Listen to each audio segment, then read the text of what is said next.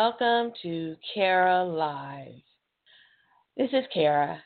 Uh, just wanted to say if you want to join the conversation, call 563 999 3627 or hashtag at Kara Live. Again, if you want to join the conversation, call 563 999 3627 so the mid the midterms are over and the results are in.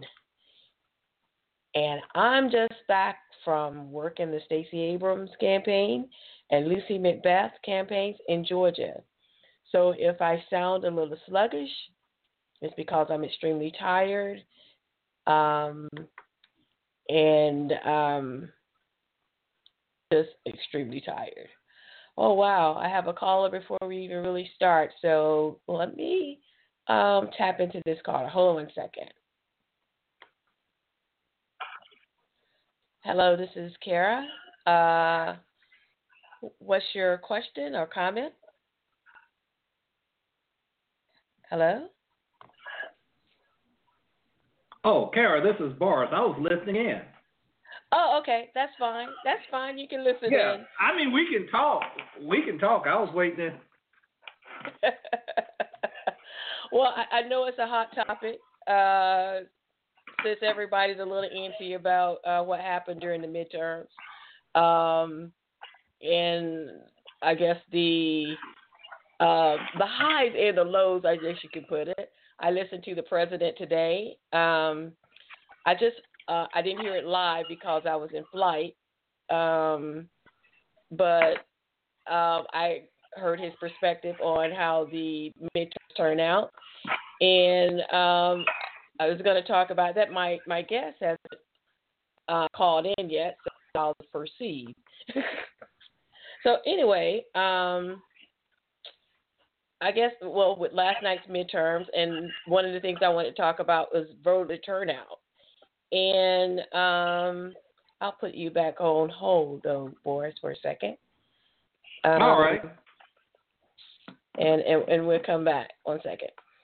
So um, voter turnout. I think one of the, the things that was surprising uh, for this midterm election was the the voters who are 18 to 29 years old um, you know, the voters that people think that will not show up, the ones that are not engaged or they thought they weren't engaged are um, pretty complacent about the um, politics in general. So it appears that the 29 to 49 year olds uh, across the country was up like 400 percent, which I think is going to be a problem in the future for the Republicans. I don't think they've um, um, have realized that the well, actually, here's what I wanted to say. It's, it's it's, this is going to be the future of politics from from what I can see. If you have um, 18 to 29 year olds um, who are we're talking about a young set who are mostly Democratic, um, is is kind of going to change um, the direction of I guess, the Democratic Party, which we probably can't see right now, but also how um, they review um, the policies and the um, things that are happening with the Republic, Republican Party at this moment. Um, which also, in turn, is a um, when we look at the midterms overall, um, what happened with a lot of progressive candidates that came out to um, uh, who were actually won. So one of the things I saw, um, maybe I should start with the losses first and get the losses out of the way. I think that the um, one of the shocking losses, or, or, maybe disappointing losses for the Democrats, was the um, two two losses actually. Beto O'Rourke in Texas, the Senate race against um, um, uh, Cruz, and also the race in Florida with Andrew Gillum um, and DeSantis. Um, I don't count these guys out. So, um, did I? I don't count these guys out because um, um, have a. I'm sorry, I keep going back and forth. They have a. I think their their their personas, even though they lost, they lost this race. I, I think if if if you go back to what I was saying earlier about the um, uh, the the young Democrats who are actually voting, they are going to these particular uh, candidates appeal to those particular voters, which again is going to be the future of the Democratic Party. Um, so again, yeah, the, the the the losses were disappointing, but um, there is definitely a future for both of these particular guys in, in higher office. Um, so I'll, I'll, move to to uh, the the races that I was working on. Um, Georgia. So Georgia was on my mind, and apparently Georgia was on a lot of minds. Um, the one thing about Georgia um, so I, I, don't even know where to start with Georgia. Um, I, I went to the election party last night, and the election party uh, was was extended until the early morning hours because um, by by one o'clock in the morning there were still 300 precincts that were not accounted for as far as the votes were concerned. Uh, the but those particular precincts that were unaccounted for were mostly Democratic um, voting blocks. So um, campaign was uh, thinking that because they're mostly Democratic, that those votes and provisional votes um, and the absentee ballot votes would probably go to um, as far as the governorship is concerned, to Stacey Abrams. Um, we left not knowing uh, what the the final result was at that particular time, um, but it was so close that uh, Abrams immediately said that she was going to um, that there was going to be a runoff. Um, so if if that being the case, then then that race is not really over. Um, and the same with Lucy McBath. There was there was only a hundred vote, yeah, only a hundred votes difference between her and her challenger um, for that particular race. So again, another runoff. Um, it's really tight. I, um, the the concerning thing was, you know, I the last day that I was there, I did um, um, voter protection and election protection and um, they were assigning people to Gwinnett County, a lot of people to Gwinnett County, because there were issues with machines early, early in the morning. I mean, and obviously a consistent issue with the machines. Um, the one of the re- that goes back to one of the reasons that the um, um, the that the precincts were in, or 300 precincts were in by one uh, one o'clock in the morning, because they extended the hours for voting in Georgia. So some of the voting places uh, was open until 10 o'clock p.m. and, and 9:30 p.m. and 9 o'clock. So because they were late, then you know it's a domino effect that, of course, all the votes were not going to be in. I don't know. I it's it's really concerning. It's it's a mess in Georgia. Um, um, something's got to give. Um, I'm not just sure.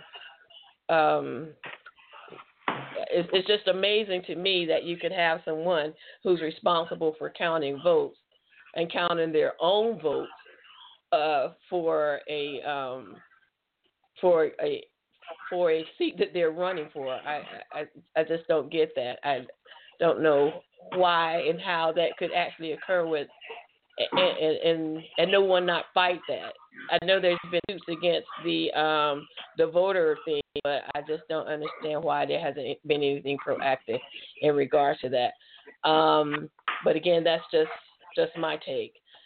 Um, so I appears I have another call on the line. I'm not sure if they're they are just listening or um, they have a comment. So let me ask one second. Hello, caller. Um, this, is, is uh, Yes? Benita Blocker calling from North Carolina. oh okay. You, do you have a, a comment or question? Or are you just listening? I I do. Um, the runoff, from my understanding, is going to happen if Kemp, if his lead goes below fifty percent. So right now he's at fifty percent, fifty point three percent. So is and when I just checked, it sounds like there still might be twenty thousand votes that are needing to be counted. So I'm just curious. It sounds like he needs to be at 49.9 for there to be a runoff. Is that my? Am I understanding what we're No. trying to? What, oh, go ahead. Yo, you're absolutely right. You you were right. Um, and I didn't know what the numbers was because I've only been home for a couple of hours. Um, but you're right. I know that. Um, but when I um, the last I saw, which was like two o'clock in the morning, um, uh, I can't remember where it was at. They thought that the votes that um, that were out there were going to bring Stacey up to where they would have to be a runoff. So you're right. You're absolutely right. Um, Okay. But I don't. But yeah, I was saying earlier, I don't know what the final count is or what it is at this point. But that is what was going on. Um, I I have been monitoring it during the day, and I think some of those votes still have gone to Kemp. So, like, really, the the lead is is really staying about the same. It's like the count is going up, but the lead is staying about the same. The per, so he he was at fifty, I think fifty one percent at one point. Now he's down to fifty point three, but I just I don't know that he's going to get down to forty nine. Okay, so So uh, you you're thinking that it it's a wash. I chuckle, but that's point- that's that's that's unfortunate. Go ahead. I'm sorry. yeah. Yeah, because I mean, right now the best that we can hope for is even if the libertarian can take some of the votes, like long as they don't go to Kemp, and and and that forty nine point nine percent happens, then the runoff happens. So any vote that's not Kemp is going to get Stacey closer to the runoff. But the way it's been going all day it looks like he's is not going to get past the the fifty percent. Okay. Oh, that's that's so unfortunate. Um. Mm. Yeah. That was that was a hard race. That was a really hard race. Wow. Um. uh, did you have any other comments, or you want me to put you on hold again? Uh, no, that was it. I was, you know, I'm like you. I I actually have a campaign um, that I I've been pushing that's Georgia based, and I was really hoping both the Attorney General would be new and the governor because when you're talking about incarceration, the Attorney General posts as well as the governor are very important, and the, and the ones that are have been in office have not been responsive. And then I don't know if you had mentioned that the retired Chief Justice uh, P. Harris Hines just got killed this week or uh, within the last week in a wreck, and you know he's still within that circle. Um, you know it's unfortunate, but uh, I know I had reached out to him as well, and it was just interesting that before the election day that he was deceased. But uh, that's Oh. neither here nor there. Um, but yeah, Georgia right now is I'm just very concerned about my campaign. I'm very concerned about the Bible Belt. Um, it's just it's I'm just concerned, but that was one of the reasons why I just wanted to see you know what you all had to say as well. Okay. So. Uh, I, I know I hear you in that it's uh, personal. Did you um were there any other thoughts about um eh, well let, let me add this I, I just thought it was well any thoughts about the the um conflict of interest with the um the secretary of state? Or yeah. Yeah. Well i think okay it's similar to the gore and bush thing. Like I didn't know that Jeb Bush was the governor and the brother of George Bush until like after like everything was said and done and we couldn't do anything about that like the, to me that presidential election got stolen by Bush's brother back then and we couldn't do anything about it so i think this situation with Kemp is the same thing. It's like, well, it's right there in our face, and we still can't do anything about it. Be- I mean, because there's there's no steps. Once people are elected, they have job security that you know unless they resign they have job security. Once you become like a judge or what have you some of these judges in Georgia have judicial immunity. So even with Trump if if he's saying he can be exempt from this that and the other as commander in chief it's like elected officials are becoming untouchable and so I don't I don't know how to solve it. I would like to solve that issue, but I don't know how to solve it. it's interesting you bring up um, Bush and Gore. I recall that very that that incident when um, it was election night and um, they were calling the election in different states, and it looked like it was going to, of course, go to Gore.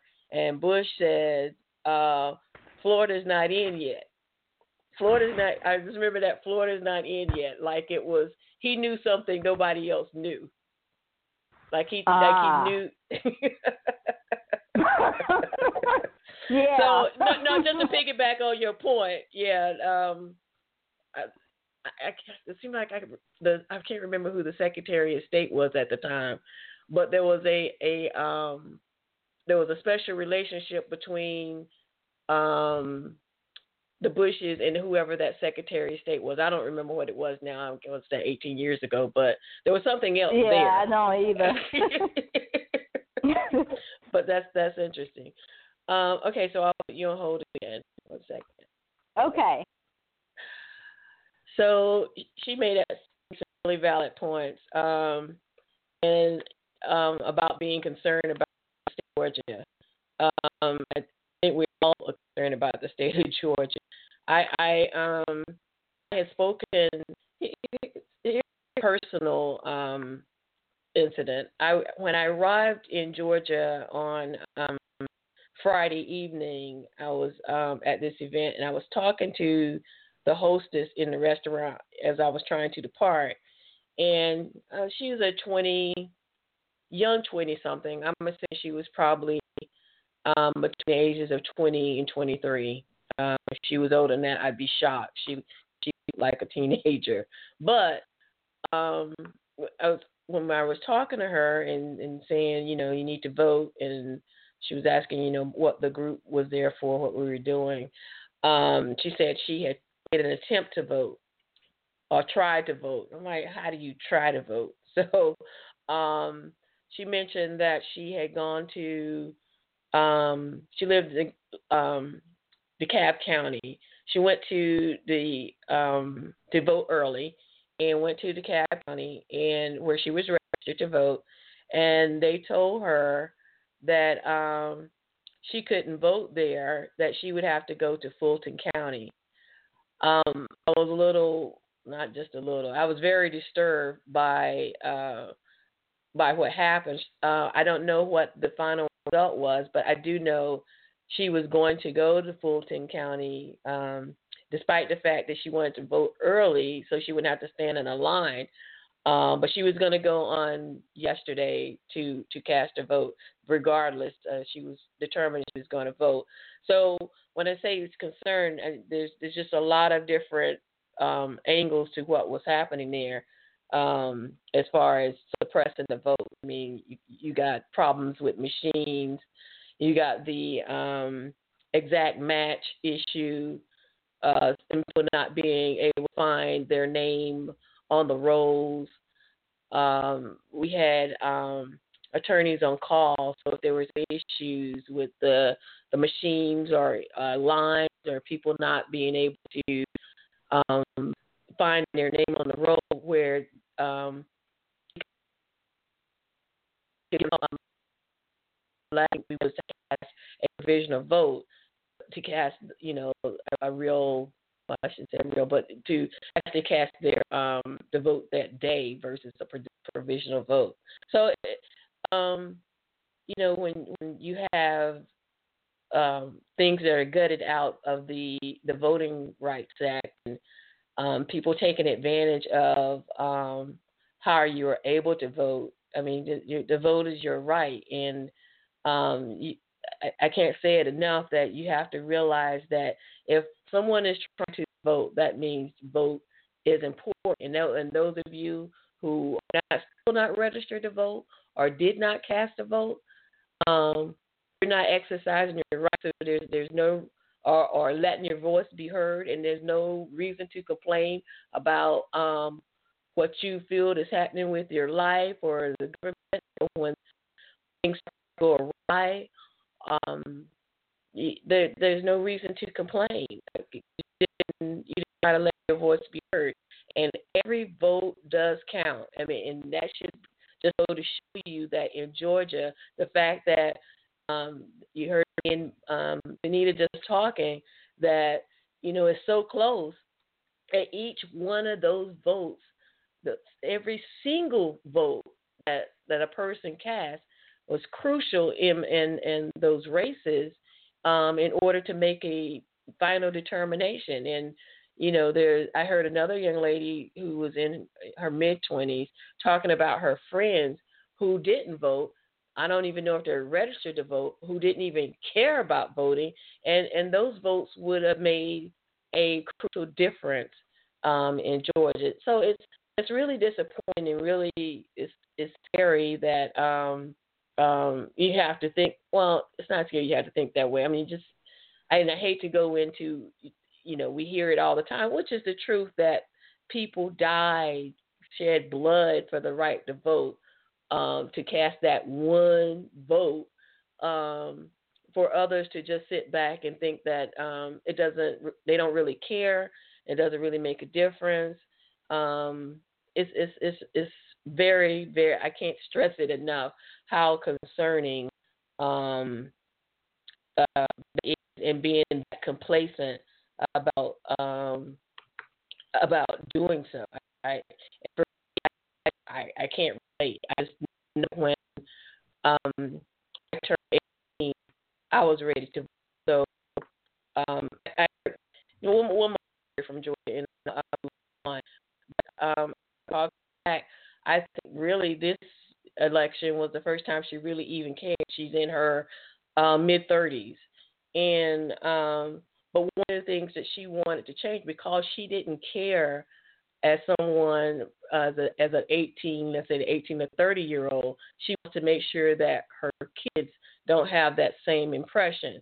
So she was getting them involved in the process so they could understand that they vote their vote counts. I think her um I can't remember the ranges of her her kids, but I think the the youngest was nine. But regardless, you know, for her it was like you know I had this mindset but I don't want. I want to make sure that the cycle stops here, because uh, I, I think she was saying that you know uh, she was never given the impression that voting was that important by her own parents, and that she didn't want to pass that on. So she wanted to change the cycle of um, her family and how they think about um, again think about voting and and the process. So that was Georgia, um, and it was a lot, uh, a lot to take in, a, a lot of different mindsets.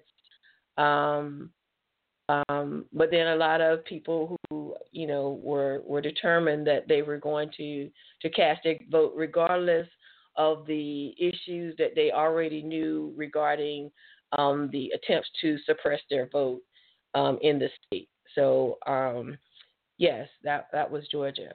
So um, moving on, one of the other things that um, I was the the women vote and and and women getting elected. A lot of women were on the ballot in across the country not not just a segment. And um um the women were trying to show up and show out. Um so one of the things um, i noticed with the, the women there were a lot not only women, but there were um, historical wins um, too.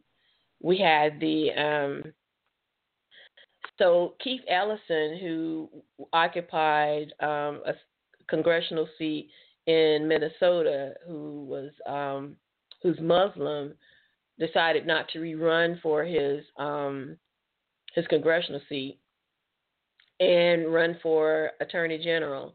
Um, his his his particular race was highly contested. Um, he had there was some um, scandal issue, so um, he had a a um, a bridge to climb, or, or, or he had to, some obstacles that he really needed to to get over um, in order to run for the attorney general. Well, he won, and also um, history was made because the person who ran in his seat um, who's Muslim. Um, I don't know how to pronounce her first name.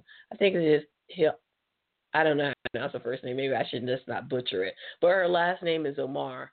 Uh, she's the first Somali American. Um, was actually a refugee, um, and now she's uh, Congresswoman representing um, Minnesota. So um, that's one woman, and then you had like um, the first African American woman, uh, first African American period, not even counting the fact that she's a woman from Connecticut, Jahana Hayes, um, who was Teacher of the Year when um, I don't remember which year it was when um, President Obama was in office. Um, she decided to run. She has an interesting story too. Um, I think she was a teenage mom, um, and, and she worked um, hard to to overcome that and and to go to college, finish school and graduate school.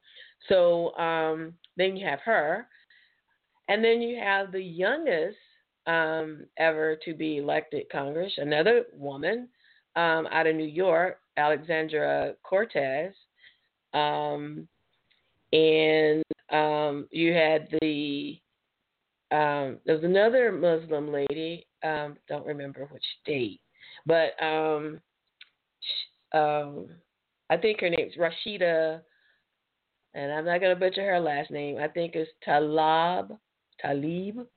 And then another woman. Um, she scratched. She checked off two boxes. She's the um, she's the first lesbian, open lesbian, and the first Native American um, in Congress. Um, her name is Sharice Davids, and then you had another Native American woman, um, Deb Haaland, um, to win in the House, and then um, uh, oh, there was another lady, um, Ayanna Pressley, Ayanna Pressley, who um, doesn't fit. You know, you know, people have a profile of of of who they think or how they think you should look um, when you run for office. Well, Ayanna Pressley wears braids, and um, she's the first African American woman to hold uh, be in Congress from Massachusetts.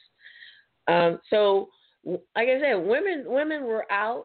They were showing out. They were winning, and not just these women. These these were the women I named had you know Pacific um, historical aspects because they were the first. But there were so many other women, even in um, uh, governorships that um, in different states um, that were winning for the for for it to be a woman in that state for the first time. So, um, which says again that all of these people that I just named are um, uh, ran as Democrats, and and apparently you even though some of the highly contested races that you know people were really down about, which was uh, again the the Gillum and um, the O'Rourke and um, Abrams and Jealous in Maryland. Um, were still um, still a lot of highlights and ups, not not just those particular lows, but you had a lot of highs as far as the Democrats are concerned um, in in those wins. And again, it goes back. There's, there's a, a, a again a connection between the the youth vote and these people who ran progressive uh, contests and ran and won regardless of uh, their their um, gen, um, regardless of their religion, regardless of their gender, um, regardless of their sexual preference. Um, again, they, they, they won. So there there's a different a different candidate and, and there's a different kind of voter that's that's that's that's coming. So regardless of what you know we we're concerned about, a lot of people are concerned about as far as the current administration is concerned, there there is a lot of um, um, highs that you can really think about. So I'm going to um, bring Boris back in and see if he has any comments or questions. Boris. Oh, okay. Uh, I'll just, you know, um, yeah, I, I, in the barbershop, I hear mumblings of guys talking about all the women running, but I think a lot of people view this female wave as uh, a surprise. But if you've been looking at campaigns and looking at who's been working on them, this this been in the work for almost 20 years. I've okay. seen, uh, you know, in terms of, well, you remember back when you were in Charlotte, and you, yes. like the black political caucus, as dysfunctional as that was. Uh, most of the yeah. most of the uh, people in there were women. Okay. And, and, you know, you know, some of this I have. Uh, I, I, to me, I'm seeing a pattern in black men where not all, but a significant group of them are disengaging, disengaging from all sorts of things. But what, uh, why, why, but, do you, know, why do you me, think that is? Why do you think that is? Oh well, there's a combination of. I mean, uh, well, a lot of black men heavily uh, get involved in conspiracy theories. They rather believe, uh, and some of them. I call it the Jason Whitlock disease now. This guy who's a ESPN personality kind of believes politics don't matter, but God and just me taking care of my family does. Okay. But you have you have a lot of these men that uh they'd be right well they'd be right with the alt right if it, they weren't if they weren't racist. and you know uh that you know there's a the part of the reason why I stay kind of concerned about it and I watch it when I talk to people, what I, what I hear them say, because my personal belief is that people who indulge in conspiracies, that's a substitute for not doing anything. It's easy to talk about globalists and you don't have to deal with the people who, who right around you actually doing something wrong. But uh, but see, so many of them they want to blame feminism and all of this, but they fail to engage in politics where you have women engaging in their church, women en- and more women engaging in politics, and so women coming into political office is a natural outcome of their participation. You know, if you're gonna learn how to run somebody's campaign, eventually you, you or somebody else is gonna realize I can handle the office too. So, so I, I, think a little different. So, yeah, I, I agree that that women have always um, been involved, but women have always run for office like I think they did in this particular midterm, not not in mass. But yeah, but, but I think as, it's a logical they, it's a logical outcome of their participation. I mean, because you go back to um, as far as the engagement involvement, uh, you know, the involvement in um, what's the guy's name in uh, Alabama that ran against uh, Roy Moore. Um, oh, um, I, I, I can't think of his name. yeah. Yeah, so you know, it was the the black women who you know um, did they were the, did a they were the main they were the main yeah, margin of victory. Yeah, I was gonna say a tremendous effort with to get out the vote. well, I, every, actually, now everybody to the polls. I have well, go ahead. I have relatives, particularly on my father's side, down in Alabama, and you know they were talking about this. Even some of the men were saying it was a lot of women that were beating on doors, forcing some guys to get out the house to vote. Um, so it was. I think the voter turnout among black women was someplace way up in the 90s, and black men was in the high 80s. But uh, it was pretty much the consensus that black women were the driving energy behind uh, the campaign against, uh, uh, I forgot the guy's name, Roy Moore. Uh, so, you know, on one level, you know, I kind of, you know, I kind of feel like, well, you know, it's about time black women start running things rather than uh, people depending on them to save the vote and uh, and but it's also a logical outcome of what's happened in a lot of communities. Uh, I know in the in the parts of the Black Belt of Alabama where some of my father's relatives live, um, you know, now there are a lot of there, there are a lot of black women as well as black men involved in politics and been involved a long time. And again, if you can organize campaigns sooner or later, you're going to realize I don't have to always be someone's organizer. I can be the candidate. And yeah, people that, will recognize the leadership. So, so, so when you say involved, are you saying that they're running, or are they just involved in in the organization of?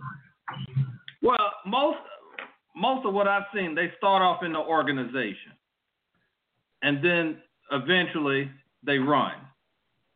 Okay. Okay.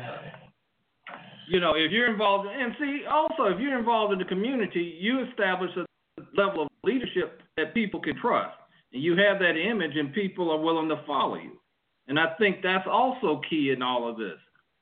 You know, when you're involved in the community and you're doing something for people, uh, I don't care what your impression is on somebody, whether you're racist or sexist. Ultimately, if you're the one that petition the government to get the roads paved, eventually they're going to start looking at, well, this is the person we need to talk to to get this done. Right. Right. Hmm. And I, I think for a lot of the, uh, uh, particularly black women who are running, I'm like, it's a logical outcome, you know. Um, I know, look, I know some guys, they don't like the Black Lives Matter movement because three black women are seen as the front of it. Really? Yep. well, uh, and, and see, they they throw in they throw in. I think one or two of them are gay, and they're throwing in. Well, it's part of the gay agenda. I said, look, when is the police beating your butt part of a gay agenda? Well, they put them in charge. I said, no, they got out there and they got involved and they were doing stuff. You got other hangups. Yeah, I, I, I, um, I mean, not to, to switch the subject, but when you say that they don't like it because three women started, it's it's, it's the same um, issue that a lot of voters had with um, Hillary Clinton, because just the fact that she was a woman. It had nothing to do with anything else. Although you know a lot of other people had issues with her for other reasons, but then there were there was another segment that just didn't like her because she was a woman and didn't think that um, or they were ready for a woman president.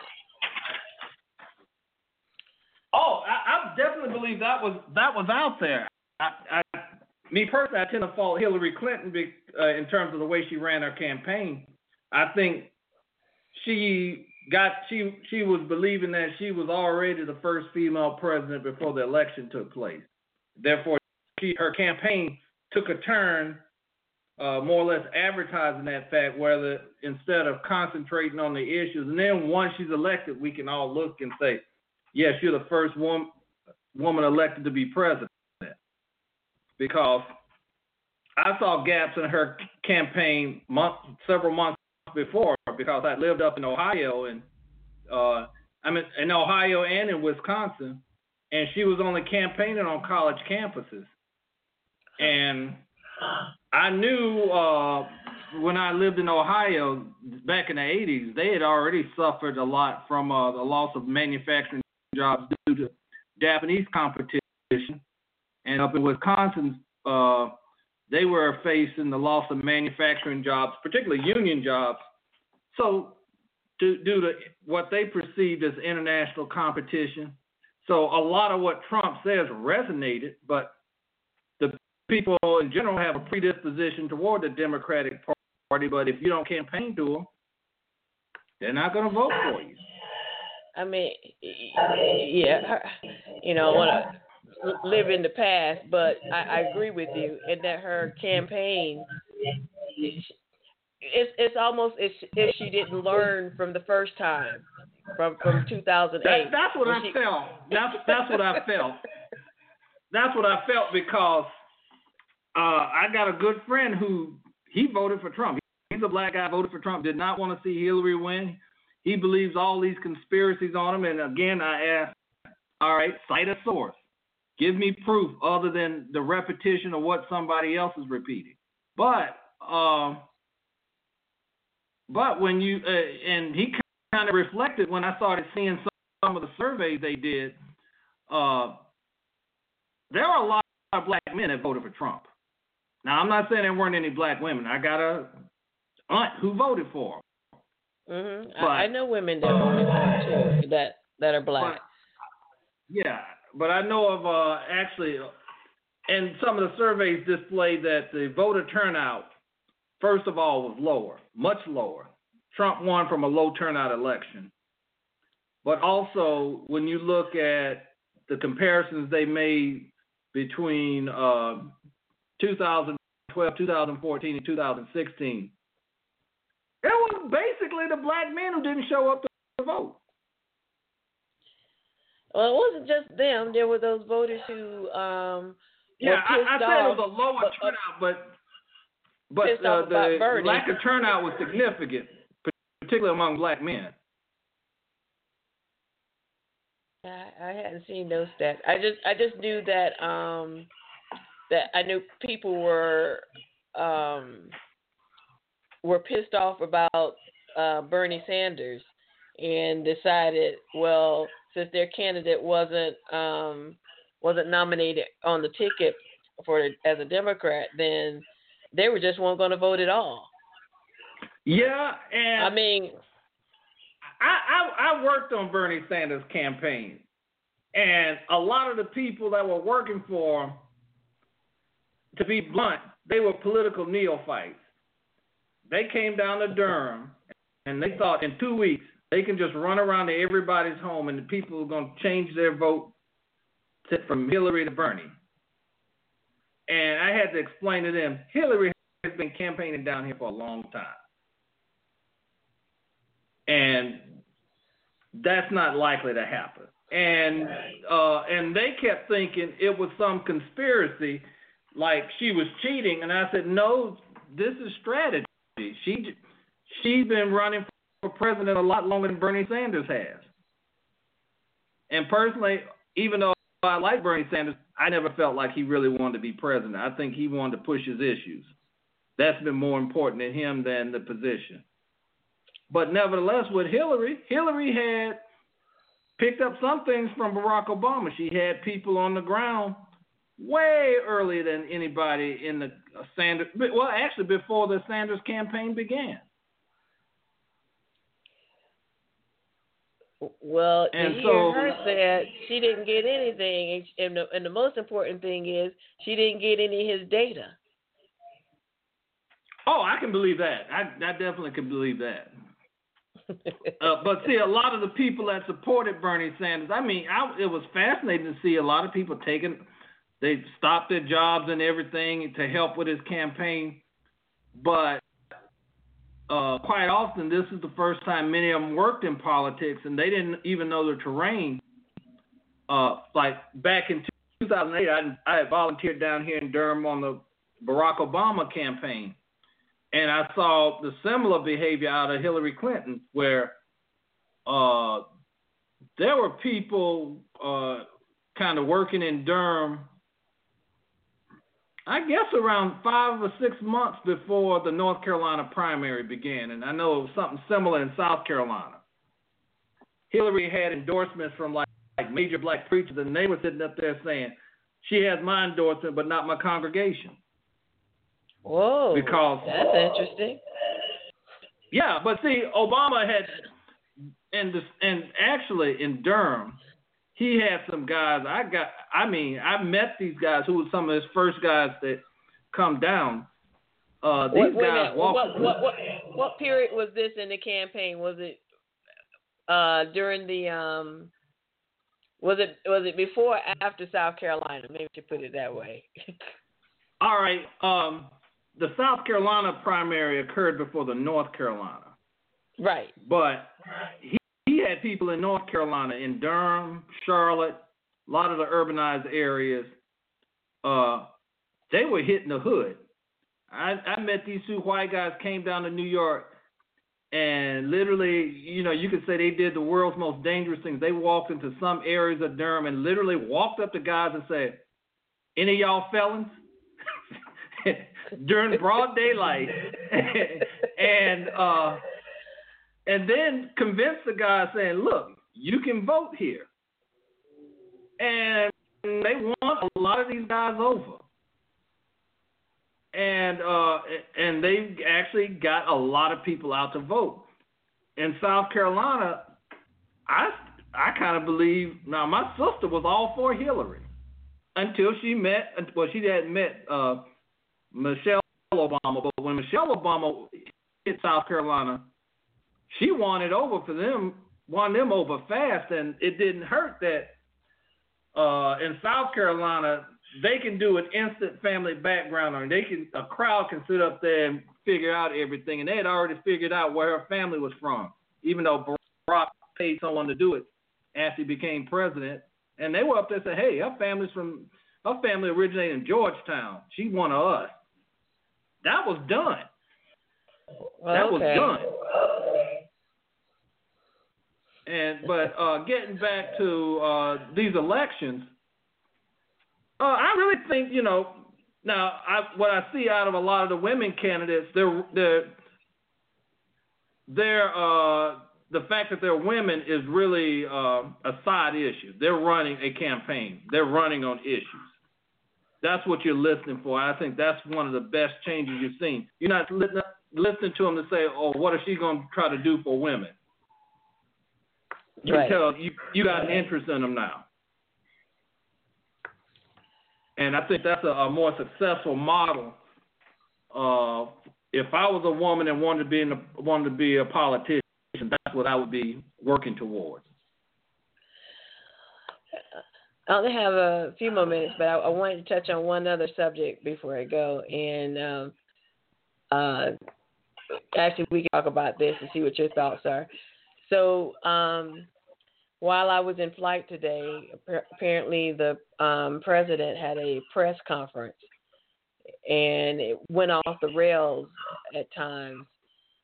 Um, after the press conference, there's an announcement that um, the um, U.S. Attorney General no longer has a job.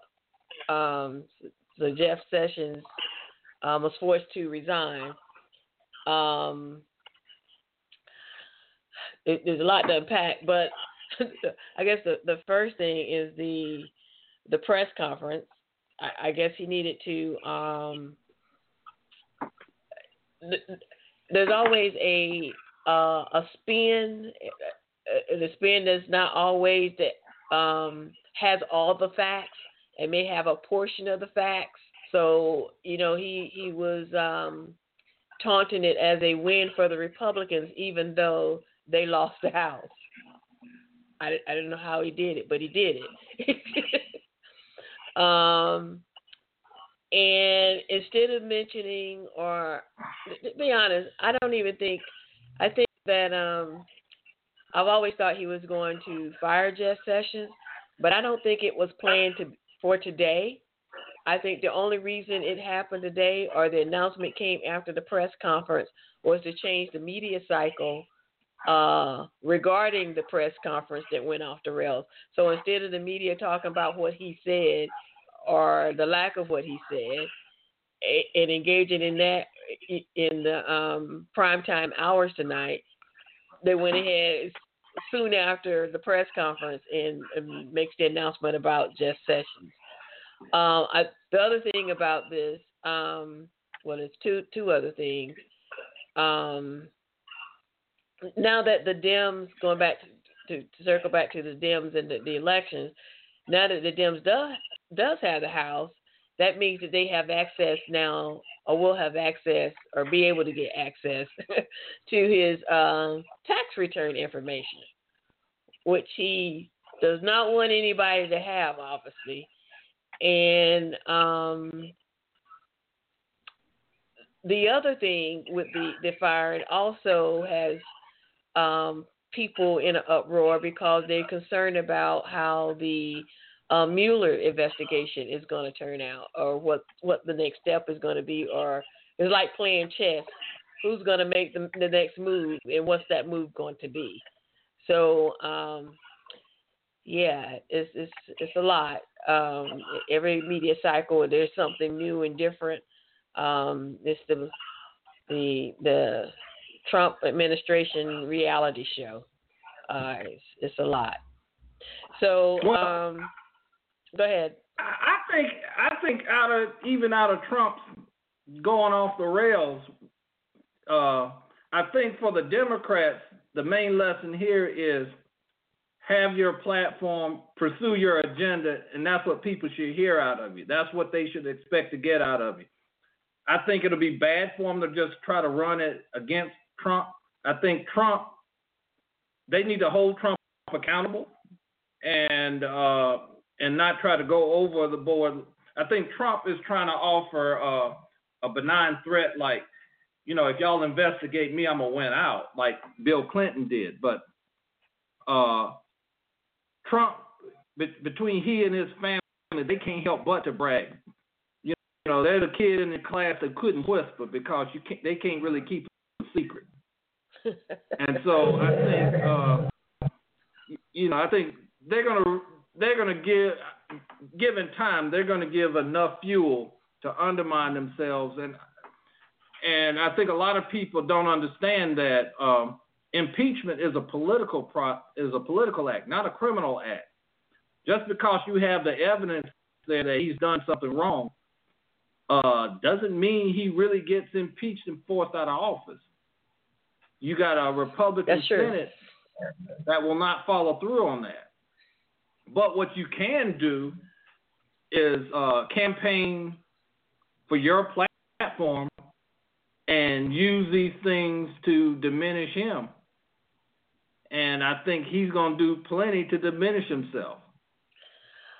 I, and I, I totally agree with you. And I think the other thing that should be added in your comment is um, messaging they don't know how to message, and they don't know how to message for this particular president, or or what message they should put out. And they're always playing um, uh, defense instead of offense. Yeah, well, so, I think they're always trying to counter him, and they, I, I think, just as they stuck to their point about health care, I think there's a couple of things all all they really need to do is stay on that. I think for the Democrats, for the Democrats, they're like herding cats, but they really need an agenda to kind of get everybody. You know, with with the Democrats, the best you can expect is uh, 80% support for any one issue. But if you get a collection of them, you got 100% support. Republicans, Republicans are more of an authoritarian party. Someone gets in charge, they fall in line. Mm. And, you know, just like with Trump, everybody falls in line, and whether it's good for them or not, they just fall in line. Yeah, that is so, that is so true.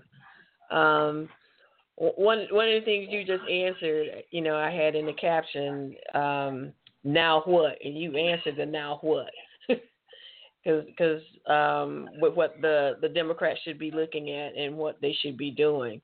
Um, but I, I I'm not sure, you know, what's going to happen or. We're talking about it, but it, it seems that they they're still trying to find their their voice um, um, uh, their voice probably would have been greater if if you had had a Gillum or O'Rourke win because the um, they seem to not have a problem with um, uh, facing that kind of stuff head on, and Democrats don't know how to to do that type of messaging.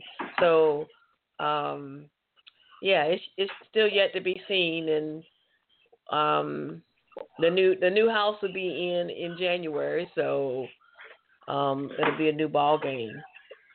Yeah, with some new, play, I, I with mean, some new I, players. Well, I guess this falls into the lecture I wound up giving my niece last year after Trump won. I said, number one, you better talk with me and your mother. We've actually seen worse. And, and uh, you talk with your grandmother, and she's seen even worse. But I said, politics, uh, elections are not an event; they're a process, and which means you, you need to be involved. From you may not need to necessarily feel like being involved in every campaign, but you need to be aware. You need to follow people, but also uh, you got to advocate for some things. You know, people expect all you know to elect someone and then then they go to sleep, and then they say, well, this person didn't keep their promises, so they lied. But then they don't understand how government actually works. And mm. with Trump, we, I can say we collectively elected a person who doesn't even understand how their own government works. And for so many people, they want someone to be in charge, and they keep forgetting that in the United States, the president is not the emperor. He has some power, but not all of the power. You got the Senate, you got the House, they have their share. You got all these components of government. Uh, so you got to understand all these parts have to work together. So you may want something. You can't just say, well, the president ran and he's going to get it if he doesn't, and not try to elect people in the House or in the Senate. This is stuff I kind of go off on a lot of people back in 2010. They claim they didn't go to vote because Obama didn't do everything they wanted. Then when the Tea hmm. Party took over, they were upset. But I said, what are you doing upset? You didn't show up to vote in 2010. Well, he wasn't running. I said, look, what's the Congress? What's what's the senator? They're important too. What's governor? And this was actually another issue with Hillary Clinton. A lot of people are trying to blame Hillary Clinton for the crime bill of 1994. And I would point out, I said, well, if you're going to blame her, you better blame the Congressional Black Caucus because they were right in there with them. And I right. said, but did you know that more black, particularly black men and black women, locked up at the state level? That 1994 crime bill had very little to do with the state prosecutions. So you got to know your issue. And again, uh, it's a process, not an event. And I hopefully, I think I, I'm hoping that a lot of the younger people begin to understand that more. Yes, me too. Um, but and it it appears that even if they don't understand, you can tell that people are definitely more engaged in in the political process than they've ever been, um, or, or or the number of people in, in the history of this country. I, I think that every people who didn't even follow politics or even thought about politics before um, are talking about it and, and talking about everything. Yeah, in spite of the losses with Andrew Gillum, I'm like, you know, first of all, um, I know as Americans we don't like second place, but when you consider all the cheating that is going on in Florida, and um, and actually uh, Trump's behavior toward Puerto Rico really forced a lot of Puerto Ricans to move to Florida, and I think they're going to make a big difference in the elections down there. Yeah, I, I, thought I they were going to make a difference in, in this this election, but uh, the results are not what I thought they were going to be. yeah, but uh, uh, you know, again, you know, when you just had this uh, constitutional amendment where you can allow felons to vote now, former oh, felons. Yeah. So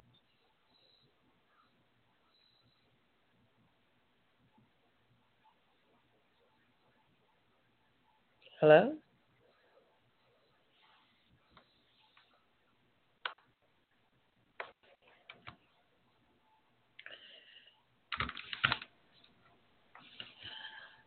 Okay. If you're talking, Boris, I can't hear you. Um, hopefully you can hear me. Um, so Boris is making some very valid points regarding um, the election, and um, we're actually going a little over our hour, but that was great because um, um, he was very interesting in, what he was saying. So I'm going to close the show out. Now I think I can hear you again, Boris. It's like you're back in. Oh, oh. But okay, I figured I must have you must have gone over. I was cut off, so. No, no, no. I um even though I, I going over, I could still still should be able to hear you, but for some reason I didn't hear you. Um, did you have one final thing you wanted to say before I close out? No, I'll be quiet. All right. So, but like I was saying, he had made some very valid points. I want to thank him and um, Benita, who called from Charlotte, um, for calling in tonight. And um, if you guys want to listen to this podcast again, it's available on iTunes, Google Play, Spotify, TuneIn, Stitcher, or just ask Alexa. Um, don't forget to follow Kara Live on Facebook and Instagram and Twitter. Uh, any comments regarding this show, use hashtag Kara Live. And thank you again for tuning in. And thank Boris and Benita again. Um, and until next week, we'll talk to you then. Thanks for listening to Kara Live.